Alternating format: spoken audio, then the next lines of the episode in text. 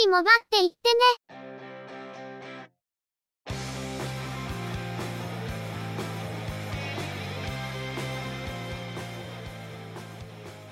この番組は、モバイル通信に関する技術や業界の動向についてのニュース、IT ガジェットについての情報などの話題を中心にご紹介しています。この番組内でのおしゃべりは、すべて合成音声でお送りしております。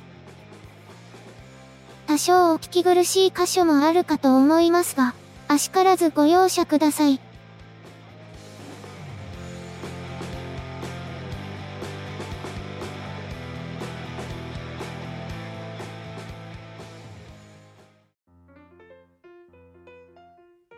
今週もゆくもばのスタートです。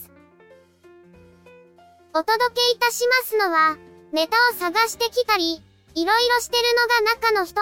またの名をハイマウント。そしてお話をするのは、佐藤ささらと、鈴木つづみと、嫌です。ゆくもば、第423回です。今回のゆくもばは、ニュース拡大スペシャルでお送りしたいと思います。喋るネタがなかったんですか？今回はそうではなくて、ご紹介したいニュースが絞りきれなかった感じですね。だいたいいつも4本に絞りきるんですけど、今回はちょっと珍しいパターンです。ということで、ここで尺を使ってもあれなので、早速ニュースへ参りましょう。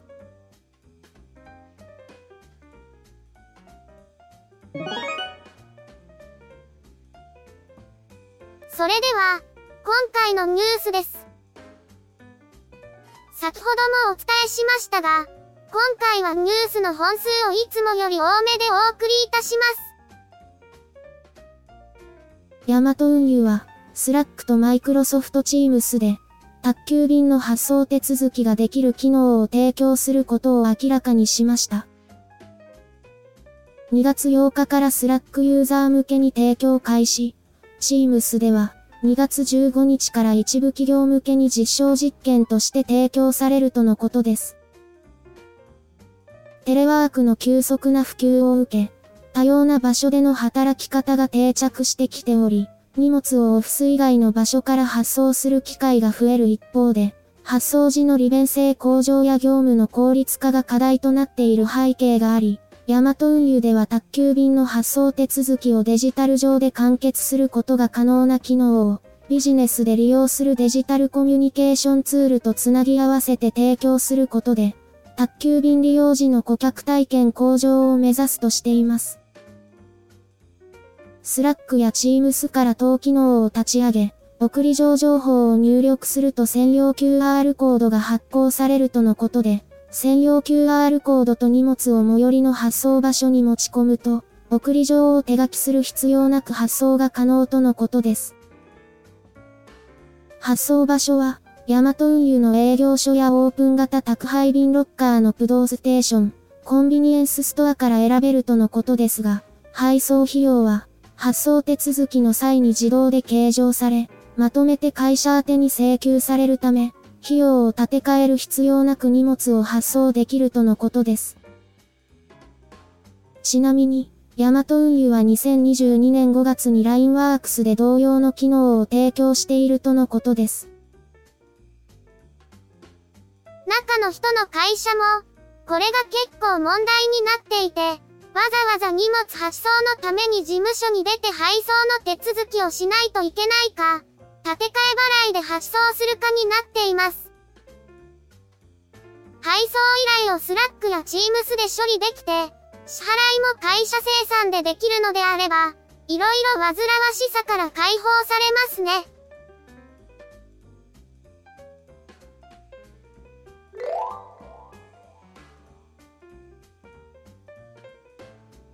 テレコムは、スマートフォンとケースの間に挟むだけでストラップホールを追加できる、ストラップホールシートを発売しました。スマートフォンとケースの間に挟むことでストラップホールを追加できる、一口、または二口タイプの 0.6mm 厚の薄型シートで、ストラップホールは直径 4mm または 5mm。使っているスマートフォンケースにストラップホールがなくても、ケースのケーブル穴、またはスピーカー穴に通すだけで使用できるとのことです。装着した状態でもイヤホンや充電ケーブルの接続が可能で、耐荷重は約 2.5kg まで。ケースの種類は、ハイブリッドケース、ソフトケースなど、背面が硬い素材が推奨されており、シリコン製のケース及び 250g 以上の機器本体には使用しないよう案内されています。会社支給のスマートフォンが、紛失防止、または作業中の落下防止でストラップ装着が義務化されていても、最近のスマートフォンはストラップホールがなかったり、ケースでストラップホール付きのものを選ぼうにも気に入ったデザインがなかったり、性能を満たさなかったりというものが少なからずあります。また、最近流行りのショルダーストラップにしたくても、使っている機種だとショルダーストラップに対応したケースが売っていなかったりというのもありますね。以前エレコムから出ていた同様の製品はストラップ付きでしたが、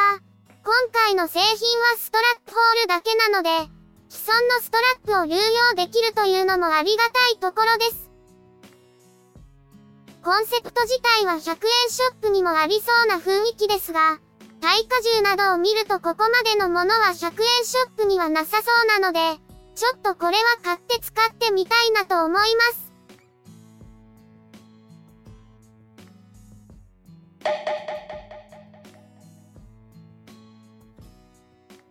KDDI とソフトバンクは、通信障害発生時、デュアル SIM を用いて au 回線とソフトバンク回線をバックアップとして利用できるオプションを3月下旬以降に提供することを明らかにしました。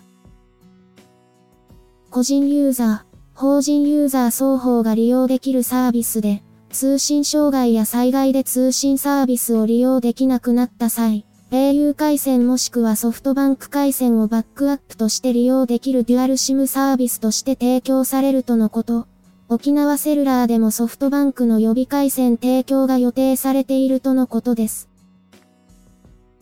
利用料金や申し込み方法は改めて案内されるとしており、MVNO サービスでも利用可能になるのかについては、まだ未定とのことです。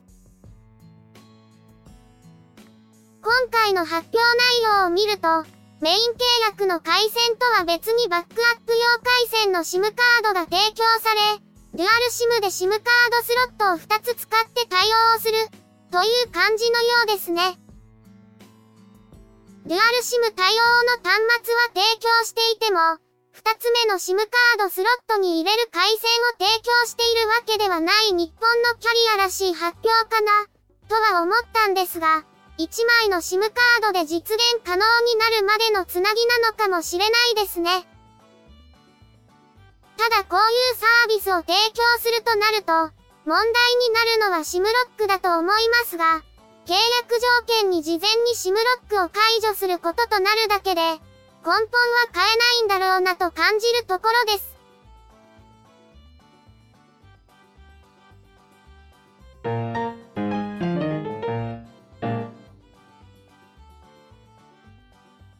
Twitter デブの公式アカウントは、現在無料でアクセスできる Twitter API について、2月9日から無料アクセスのサポートを終了する旨のツイートを行いました。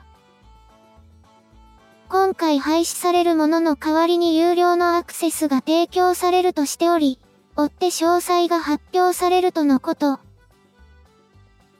今回廃止されるものの中には各種オンラインサービスの連携で使われている API もあることから、様々なサービスに影響が及ぶことが想定されており、この発表後、各種サービスで声明の発表が相次いでいます。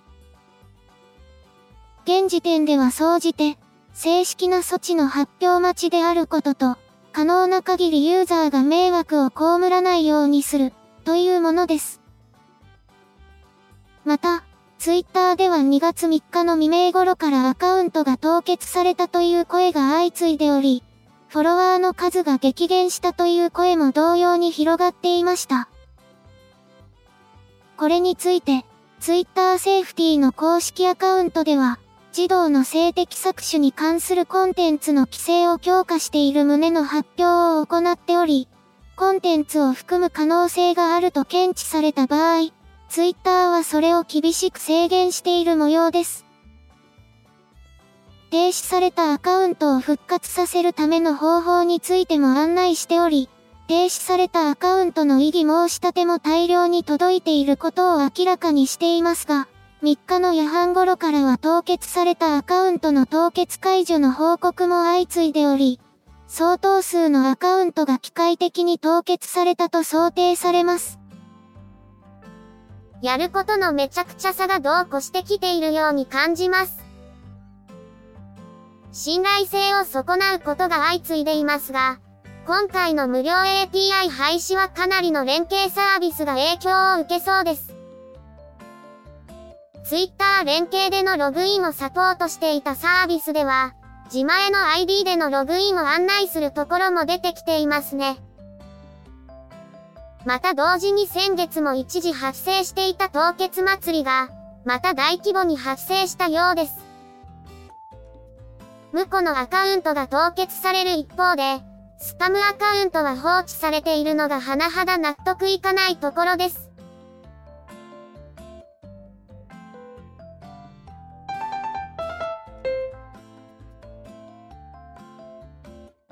株式会社テックワンは、 One-Netbook Technology のエントリー向けポータブルゲーミング PC、1X プレイヤーミニゴールドを国内向けに発売しました。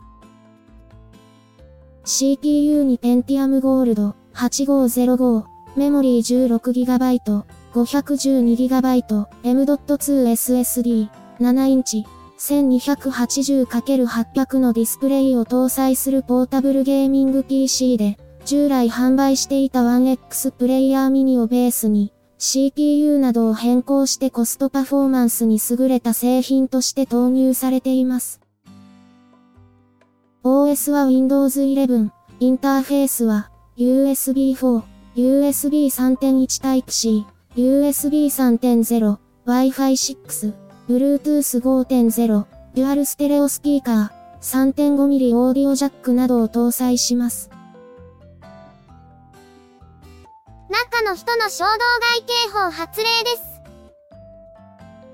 ポータブルゲーミング PC はかなり気にしていましたが、結構いいお値段なので見送ってきたり、スチームデッキはごつすぎるからということでどうにか見送ってきましたが、これは結構まずいですね。スペック的にも、解像度的にも、ドラクエ10をやるには十分なので、非常にまずいです。ある日、中の人が 1X プレイヤーの話題を前段か後段のトークでぶち込んできたら、こいつ買いやがったなと察してください。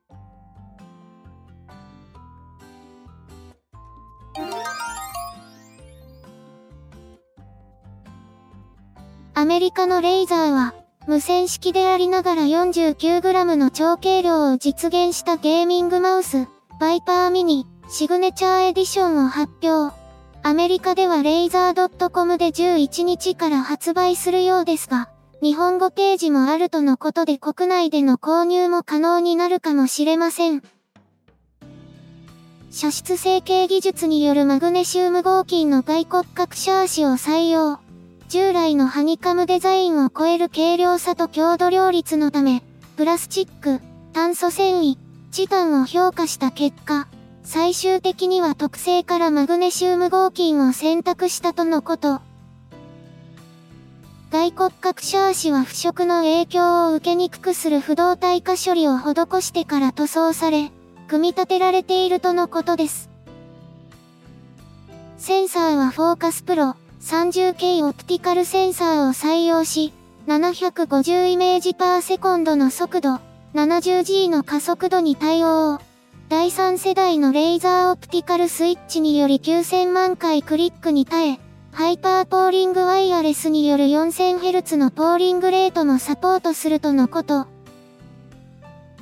バッテリー駆動時間は最大60時間。充電は 2C レートの充電レートに対応しており、90分未満の完全充電に対応しているとのことです。付属品はハイパーポーリングワイヤレスのドングル、テフロン製とコーニングのゴリラガラス製の2種類のマウスソール、マウスグリップテープセット、マイクロファイバークロスなどとのことです。ゲーミングでワイヤレスマウスというと、反応速度はどうなんだろうと思ったんですが、やっぱり専用のドングルが付属するんですね。しかし、マグネシウムの外骨格構造で 50g を切るというのはかなりすごいと思うんですが、すごく高いマウスなのかなとも思いますね。レイザーの製品らしくマットブラックに塗装されていますが、メタルな感じのカラーリングでもかっこよさそうです。一つ持ってると自慢できそうなマウスですが、手入れはちょっと大変かもしれません。今回のニュースは以上です。それでは皆様からのコメントをご紹介といきたいのですが、コメントが集まりませんので、今回は一つピックアップしてコメントへの回答をさせてもらうことにします。こんにちは。空間オーディオについてお話ししてもらえませんか？アップルやアマゾンの言っている空間オーディオは、イヤホンをして首を動かしても音の聞こえる方向は変わらないことですか ?YouTube での空間オーディオはただ単に音の広がりがあることを言うのですか？例えが悪くてすみません。なんとなくわかってもらえましたか？よろしくお願いいたします。と、アキラ9999さんから、2月3日に Discord でコメントを頂戴いたしました。コメント、並びにご要望ありがとうございました。お話をしたいところなんですが、実は中の人もこの辺がよくわかっていないというのが正直なところなんです。例えばゲームなどで、後ろから近づいてくる足音が、本当に後ろから聞こえてくるように聞こえる、という解釈なんですが、各社の具体的な方式がよく理解できていません。第3世代の AirPods は持ってますが、あまり実感できる使い方をしていないのもあるんですけど。もともと、中の人は音響関係はあまり強くないので、この辺をちゃんと解説できる方に講座をやっていただけると嬉しかったり、何かのジャンルに強い方に、10分くらいの枠をお渡しして、自由に喋っていただくとか面白そうなんですが。ご要望に添えないのは心苦しいんですが、いい加減なことを言うのは本意ではないので、ここは辞退させていただければと思います。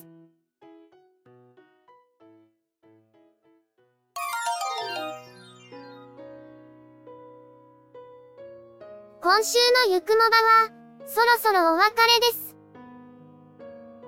ゆくもばへのご意見やご感想、その他何かコメントしたいことがありましたら、ぜひ遠慮なくお寄せください。Apple Podcast へのレビュー投稿、ブログへのコメント、メールフォームからの投稿、Twitter でハッシュタグ、シャープ y, u, k, u, m, o, b, a をつけたツイートなど、送りやすい方法でお気軽にいただければと思っています。ハッシュタグはアルファベット小文字。日本語ハッシュタグは使用していませんのでご注意ください。他にも Facebook ページや Discord サーバを運用しており、こちらでのコメントも歓迎します。詳細は Twitter アカウントをご参照いただければ幸いです。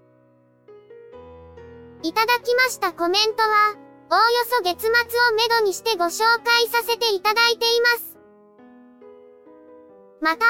ゆくもばで過去に配信していたものの再配信、ゆくもばアーカイブスを不定期で連続配信しています。お時間がありましたら、過去の振り返りとしてお聞きいただければ幸いです。